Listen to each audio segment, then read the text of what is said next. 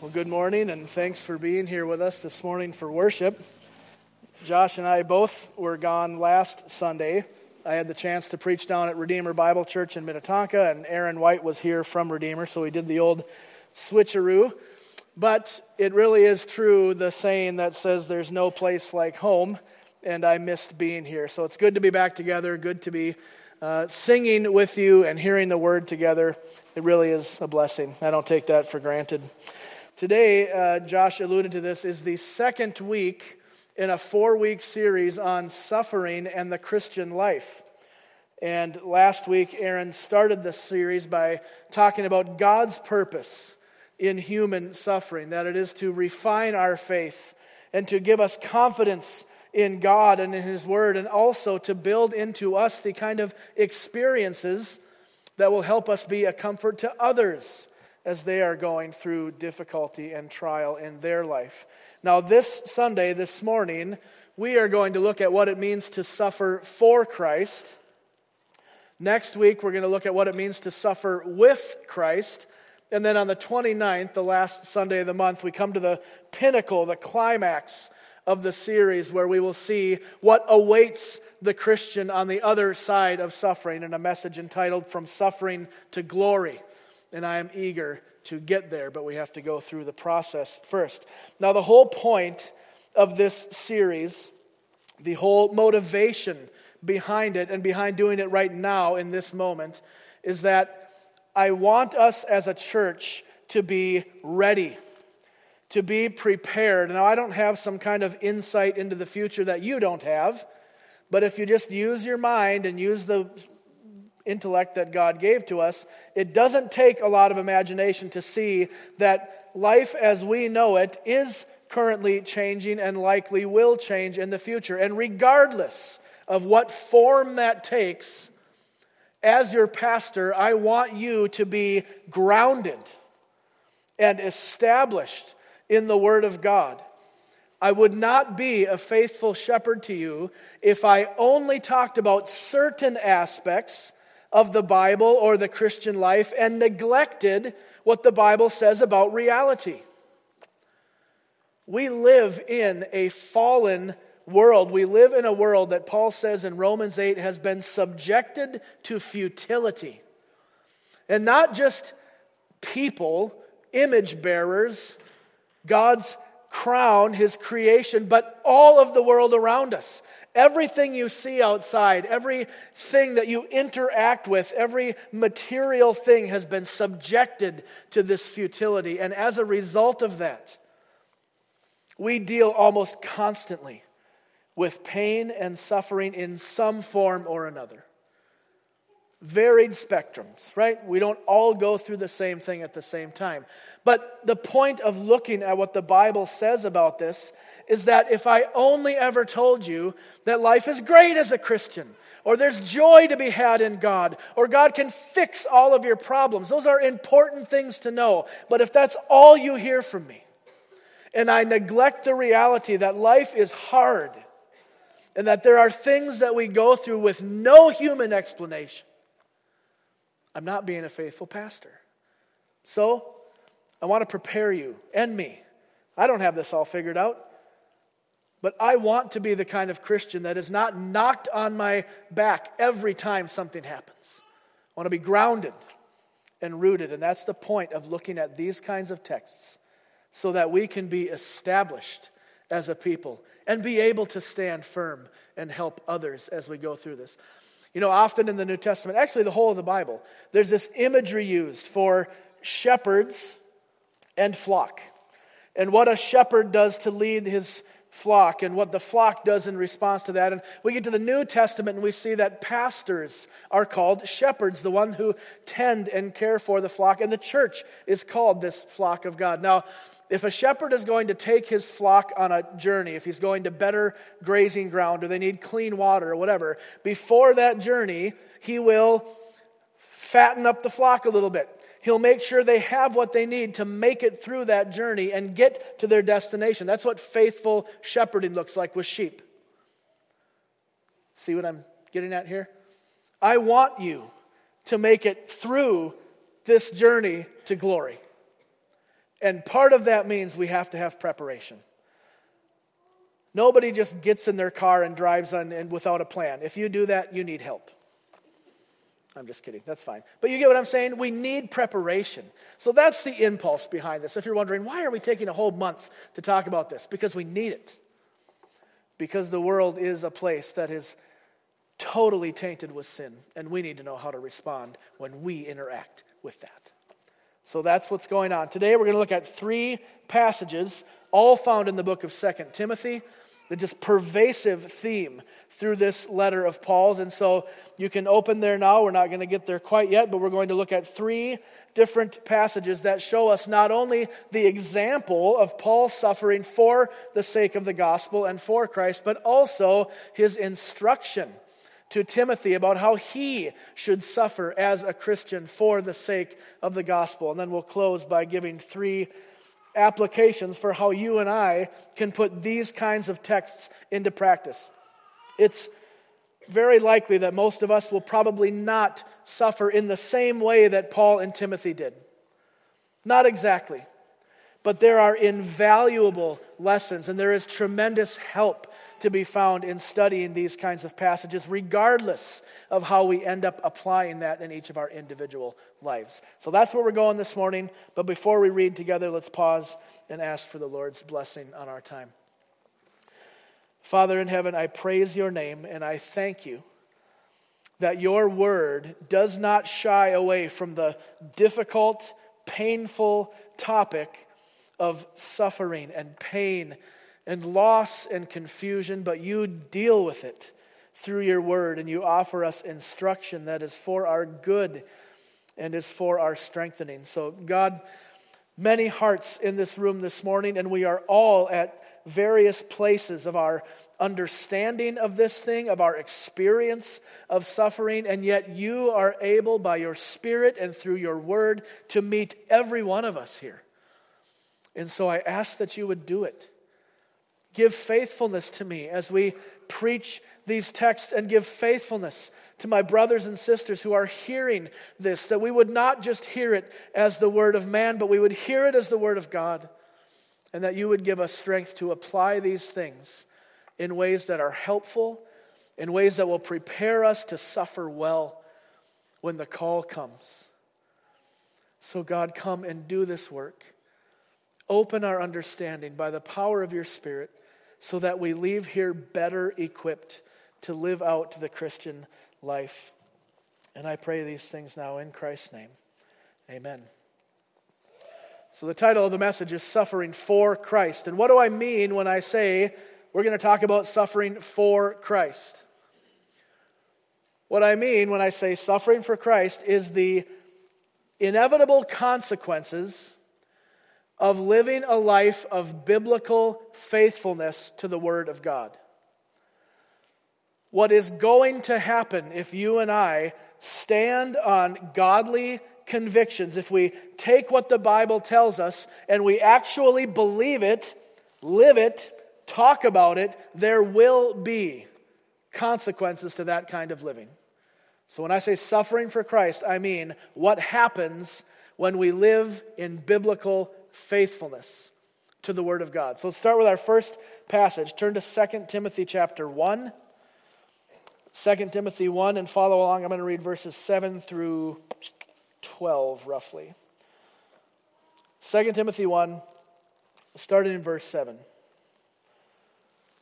For God gave us not a spirit of fear, but of power and love and self control. Therefore, do not be ashamed of the testimony about our Lord nor of me, his prisoner, but share in suffering for the gospel by the power of God, who saved us and called us to a holy calling, not because of our works, but because of his own purpose and grace, which he gave us in Christ Jesus before the ages began, and which now has been manifested through the appearing of our Savior Christ Jesus, who abolished death and brought life and immortality to light through the gospel, for which I was appointed a preacher and apostle and teacher, which is why I suffer as I do. But I am not ashamed, for I know whom I have believed and am convinced that he is able to guard until that day what has been entrusted or committed to me. Now, you'll notice in this passage that we have both Paul's example as he tells Timothy, This is how I have suffered for the sake of the gospel, and we have instruction that here's what you are to do as you preach the gospel, as you establish churches. This is his example. Look at verse 11 again. The God, he's talking about the gospel and the gospel of Christ, and he says, This is why I was appointed a preacher and an apostle and a teacher, which is why I suffer as I do. So Paul equates the suffering that he experiences to his faithful proclamation and living out of the gospel. You see that connection there as he says that in verse 11? Paul, in all of his writings, actually, makes this connection between faithful preaching of the word and dealing with the consequences, which he calls suffering or bearing up under trial as he carries out the call that God gave him in faithfulness to preach the gospel, Paul always, I think I can say always, it was very rare that he did not face some kind of opposition on account of his preaching. He nearly always faced persecution and hardship because of his faithfulness to the Word of God. Now, as we look at the biblical examples, of people who have suffered for the gospel and in church history, those examples do not include people who make poor decisions and unwise choices and then bear the consequence of that foolishness and say, Oh, I'm suffering for the gospel. No, you're suffering because you made a dumb decision. Do you see the difference? So, suffering for Christ does not include, well, I made a huge mistake and now I'm dealing with the consequences. Oh no, this is persecution. That's not it. Suffering for Christ is a direct result of our faithful obedience to and living out of the gospel. Does that make sense? I think Peter sums this up really clearly in 1 Peter chapter 4. You can flip over or just listen. 1 Peter 4, verse 12. He says, Beloved, don't be surprised at the fiery trial when it comes upon you to test you as though something strange were happening to you but rejoice insofar as you share Christ's sufferings, that you may also rejoice and be glad when his glory is revealed. If you are insulted for the name of Christ, so that's, that's suffering for Christ, right? If you are insulted for the name of Christ, you are blessed because the Spirit of glory and of God rests upon you. But let none of you suffer as a murderer or a thief or an evildoer or a meddler. Yet if anyone suffers as a Christian, let him not be ashamed, but let him glorify God in that name. Do you see what he's saying? He's saying if you get yourself into hot water because you did not use godly wisdom, you made selfish choices, and now all of a sudden you find yourself dealing with those choices, you can't cry wolf and say, Oh, I'm being persecuted. Peter says that's not suffering as a Christian, that's just dealing with natural consequences. But if you suffer for the cause of Christ, he says there's honor in that. There is glory in that, and God looks on that and is pleased as we honor Him and we go through these things. So, Paul, back to 2 Timothy 1 now, gives examples of his own life that he is and he has suffered for the gospel of Jesus Christ. But in addition to this example, how he says, This is what I have done, he also gives instruction to Timothy for what he ought to be doing. Look at verse 8 of chapter 1. Therefore, do not be ashamed of the testimony about our Lord, nor of me, his prisoner, but share in suffering. Participate in this by the power of God. When Paul commends Timothy, when, when he, this is actually the, the, the force of this is an imperative, it's a command. Share in this, do it. What is he commanding him to do exactly? When he says, share in suffering for the gospel by the power of God, what is he saying? Is he telling Timothy that he should, on purpose, interject himself into situations that are really dangerous, really risky, on purpose, just so that he can say, Oh, I'm suffering for Christ? No. I don't think that might be a experience that Timothy has as a result of his faithfulness to God. But Paul is not saying you should purposefully do things just so that you can get here. Here's what he's saying. I think we get the hint in the first part of verse 8. When he says, Do not be ashamed of the testimony of our Lord. You get what's going on? So, Paul is saying, Timothy, as you have opportunity to speak up for the cause of Christ, as you have opportunity to teach others, to show them what it means to be a faithful Christian, don't back off of that. Don't be ashamed. You will suffer for that, but you are to share in that suffering as a good soldier of Christ, as we're going to see in the next passage. So there's this boldness that Paul has and that he expects Timothy to have. Now, David referenced this in the exhortation, but Paul had left Timothy in Ephesus to do the same thing he left Titus to do to establish churches, to establish church leadership, to teach them what it meant to live a Christian life with all of these people coming in out of pagan experiences and idol worship and all kinds of stuff. Paul left him there to say, You need to be faithful to the Word of God. And when you are, when you live out those biblical, godly convictions, you will participate in suffering. So don't back off. And if Paul were speaking to us, he might say something like, When you have the opportunity, in your meeting to voice your concern about the policies and the direction that your company is headed. Speak up. Don't be ashamed. When you're with your group of friends and you're concerned that you're going to get isolated if you have a different opinion, speak up. Don't be ashamed of Christ. When you gather together with your family and the religion discussion comes up and you don't want to offend anybody because they're Catholic or they're atheist or they're whatever, don't be ashamed of the Word of God or the testimony of Christ, but boldly proclaim that. And you know what? When you do, you will suffer, but God is there with you. But that's next week's sermon. So I can't preach that yet. But do you see what it's saying? Do this. Don't back off. Paul says, I'm not ashamed of this. Timothy, you don't be ashamed of this either. But know that when you do, you will deal with the consequences of biblical faithfulness. That's what he's getting at. Let's keep looking. 2 Timothy, turn the page now to chapter 2, or look over to chapter 2, and follow along as I read verses 1 through 10. I might skip a couple in the middle, but start at verse 1. 2 Timothy 2, start in verse 1. You then, my child, be strengthened by the grace that is in Christ Jesus. And what you have heard from me in the presence of many witnesses, entrust to faithful men who will be able to teach others also. Share in suffering as a good soldier of Christ Jesus. No soldier gets entangled in civilian pursuits, since his aim is to please the one who enlisted him. Go down to verse 8. Remember Jesus Christ, risen from the dead, the offspring of David, as preached in my gospel, for which I am suffering, bound with chains as a criminal, but the word of God is not bound. Therefore, I endure everything for the sake of the elect, that they also may obtain the salvation that is in Christ Jesus with eternal glory. Same thing going on in this section, right? With Paul's example. This is why I'm suffering. And then he tells Timothy explicitly, You do the same thing. You share in the suffering for the gospel. Verse 8 Remember Jesus Christ, risen from the dead, offspring of David, preached in my gospel, for which I am suffering.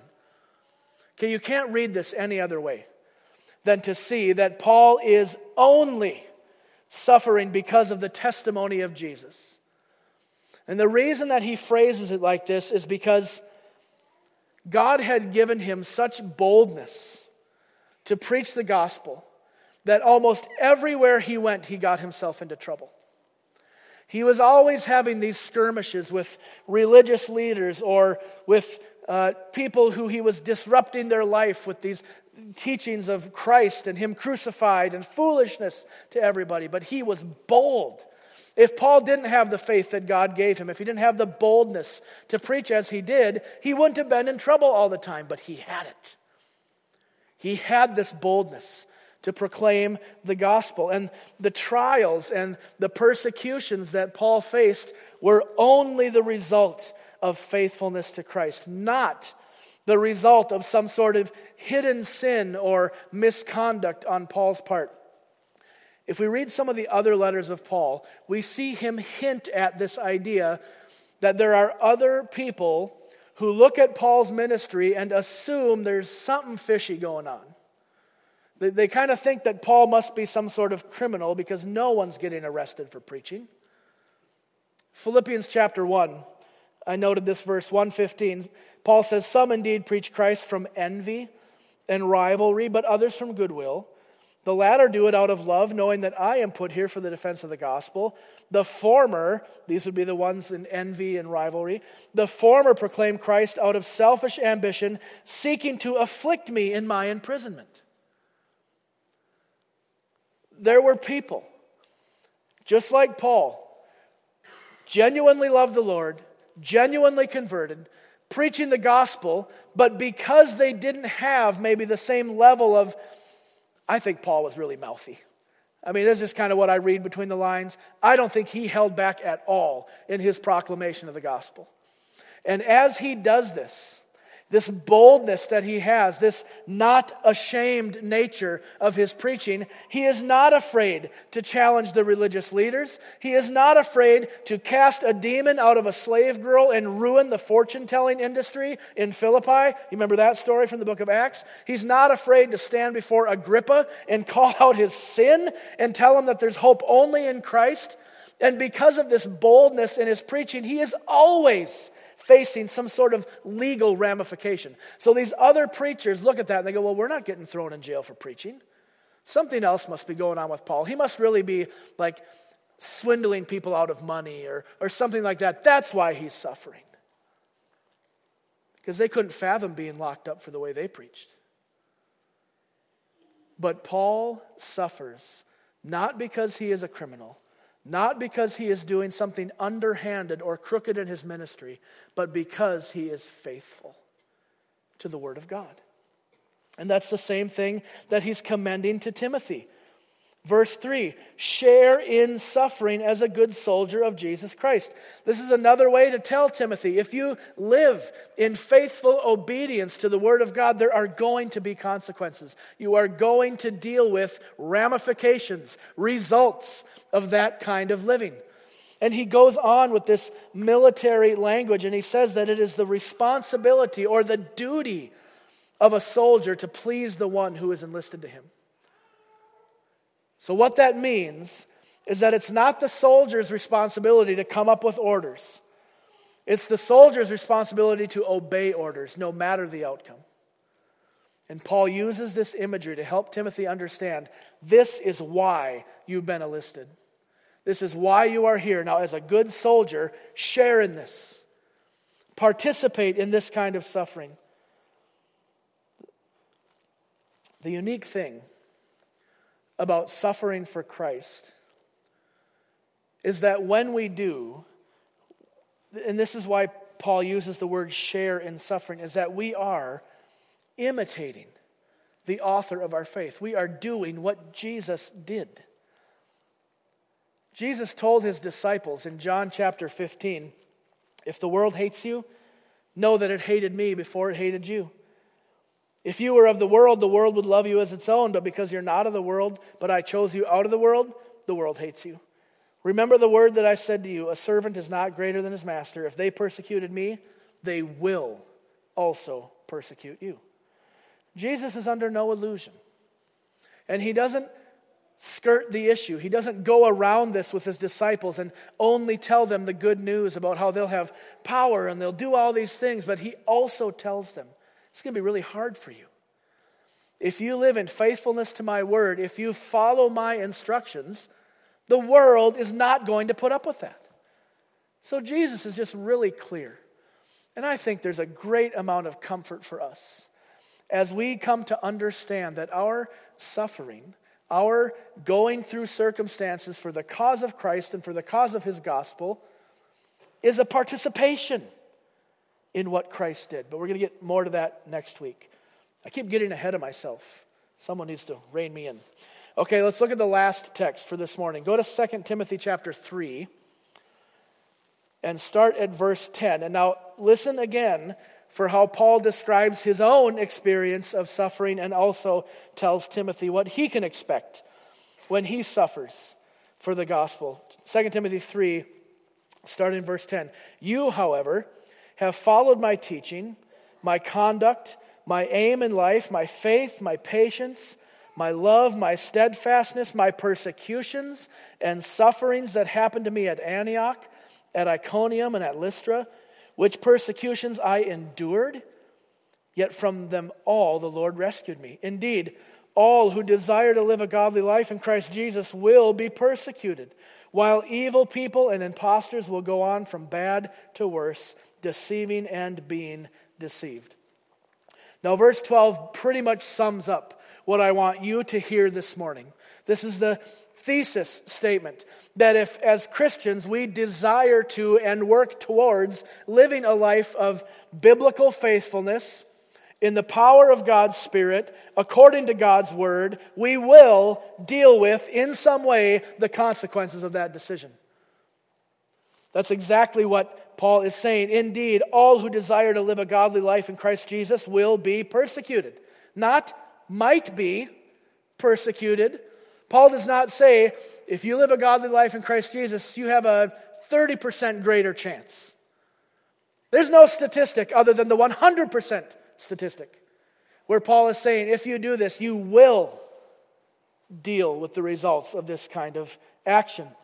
Jesus told his disciples, In the world they will have trouble. Definite article, and the same force is being used here in 2 Timothy chapter 3, verse 12. Now, why do you think that Paul is so intent on this? Chapter 1, chapter 2, chapter 3. He takes up a, a great deal of space in this short letter talking about this very issue. Why do you think that is? Why is this so important and so present on Paul's mind? Think there's two main reasons. First of all, it's because of what he had left Timothy there to do in Ephesus. He left them, Timothy and the other people who were with him, he left them there to do impossible work in some ways, right? Establish churches, establish leaders, preach the gospel, minister to new converts, baptize, disciple, counsel, all those things is all spiritual work. And Paul knows that if Timothy is going to maintain faithfulness in these areas of work that Paul had given him to do, then he is going to suffer persecution exactly like Paul had. So Paul speaks not only from some kind of uh, educational experience, as if I read about this once, but this is life for Paul. This is reality for Paul. And so, leaving his protege, Timothy, here in Ephesus, he knows that as Timothy faithfully executes his duties as an elder, as a church planter, as a pastor, he is going to deal with opposition. And Paul wants him to be strengthened and established so that he can do this work and not get knocked around every time something happens. That's one reason. I think another reason Paul is so intent is not only for Timothy's good, but for your good. Yes, this has immediate application. We see that pretty clearly. But under the inspiration of the Holy Spirit, Paul writes this way so that you and I, year of our Lord 2023, can read these texts, study these texts, and gain foundation and help. And I think Paul knew in some degree that his words were going to outlive him, even if you continue in, in chapter 3 and you get into verse 16. I call this the Awana verse because most of us learned it in Awana. All scripture is breathed out by God and is profitable for teaching and reproof and correction and training in righteousness, that the man of God may be complete, thoroughly equipped for every good work. So, why does Paul write this way? So that you and I can be thoroughly equipped, complete. That means lacking nothing for every good work. And part of that good work means suffering for the cause of Christ. Now, if you're like me, there's probably been a question since we started this morning that's been rising up in your mind. And the question is we read these texts, we see what Paul is saying, we see his example, But how do we apply this when you and I are not suffering in the same way that Paul and Timothy did? Is this just information? Do we, do we just read this and go, oh, well, that's nice for them. God really carried them through, but what do I do with it? How do you answer that question? What, what do we do with this? What do we do with 2 Timothy?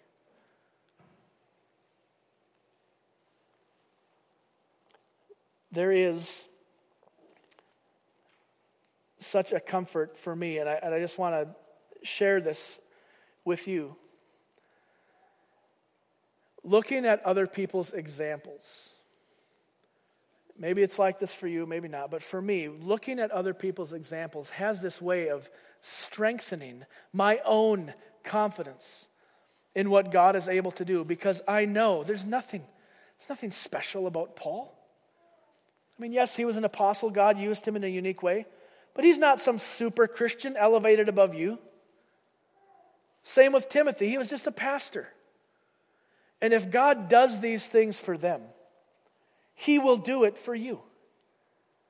Whether you are suffering in this way or another way or not at all in this context, it is so helpful and important that we read and understand these things. By the grace of God, we do not currently live in a place and a time where faith in Christ comes with the consequence of imprisonment or beating or execution or exile. Praise God for that.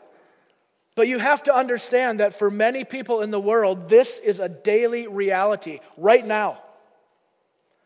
There are people this very moment weighing the options for how public to be with their declaration of faith because they know if it is made known, they will, not might, will be imprisoned, beaten, separated from family, or executed. This is reality in the world. So, what do we do with this?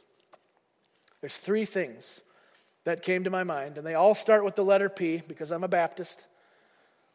And hopefully you can remember them a little bit better. So, three things to do with these texts one, prepare, principle, and prayer. Those are the three words prepare, principle, and prayer. Let me tell you what I mean.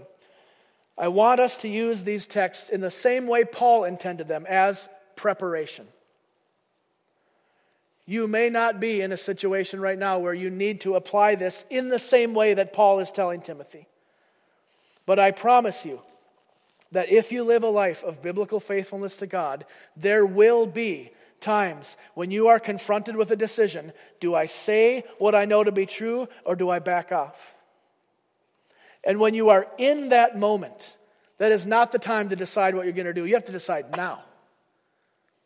How are you going to respond to that situation, whatever that situation is? Now is the time to strengthen your weak knees, to put your back brace on, to do what is spiritually necessary so that you are prepared to handle whatever the effect is of your living out biblical truth. Whether suffering for Christ takes on the form of ridicule, or you lose friends, or you lose family, or you lose employment, or you lose your life. This text stands.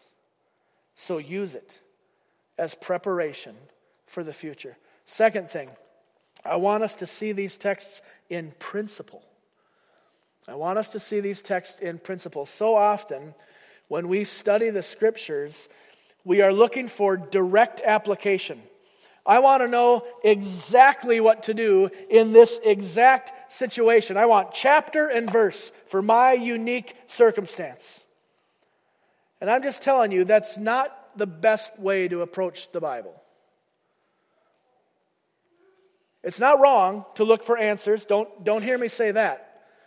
But if you are only satisfied if you can turn and go, okay, there it is, you're going to frustrate yourself. We need to see the teaching of Scripture in principle. Bill Arndt was a pastor that married Tiff and I. And I remember him saying on more than one occasion the Bible is not just a book of do's and don'ts, it is a book of great principle. And so, seeing the examples of what Paul did and how he instructed Timothy can be so encouraging. You don't need chapter and verse for every specific situation in your life, but you do need to know the principles, the themes, the teachings, the character of the scriptures, so that when you find yourself in that situation, you know what to do. Because God gives you His Spirit and He gives you godly wisdom, and you can apply those texts that you have learned in principle to the specific application that you face in the moment. So use it as preparation. Read these texts as principle. Thirdly, use these texts to motivate prayer. Maybe you do find yourself right now in a situation where living out your Christian convictions has got you in hot water. What should you do? Pray. Pray that God would give you wisdom. Pray that God would give you courage. Pray that you are not among those who shrink back, but you are among those who are not ashamed of the gospel of Jesus Christ. And maybe you're not in that situation. I just got to say, don't, don't leave here this morning embarrassed or guilty because you're not bleeding for Christ. But don't leave here ignorant of the fact that some people are. So, what can you do? You pray for them. Go to the Voice of the Martyrs website, get a prayer list for people who are daily being murdered for their faith in Christ, and pray for them. Pray that God would rescue them, that He would give strength to them to endure under the most horrible kinds of suffering. That's your job as a Christian, to pray for one another. So use these texts to prepare your own heart. Learn to see the Bible in principle, and let this motivate our prayer life as we hold one another up on this journey to glory. Let's pray. Father, once again, we are thankful. And we are thankful that your word doesn't avoid the hard topics, but that you have thought of everything. And I truly believe that your desire for your people is not that we be like leaves that are just blown around when the wind comes and go wherever the wind goes and have no foundation, no, no rock underneath of us. But I believe that your desire is that we be strengthened and established, that we be the kind of person who is rooted and grounded and that the Word of God be such a part of who we are that no matter the circumstance, no matter what you bring us through, we have a foundation. So, Lord, whatever form suffering for Christ takes in our life, whether it be very public or it be private, whether it be violent or whether it be calm, Lord, strengthen us. Help us to prepare for the days ahead. Help us to lift up our brothers and sisters who are facing persecution around the world. And help us to learn how to really read and understand your words so that we are equipped to handle whatever you bring to us. And we thank you for this. And we pray now in Jesus' name. Amen. Amen.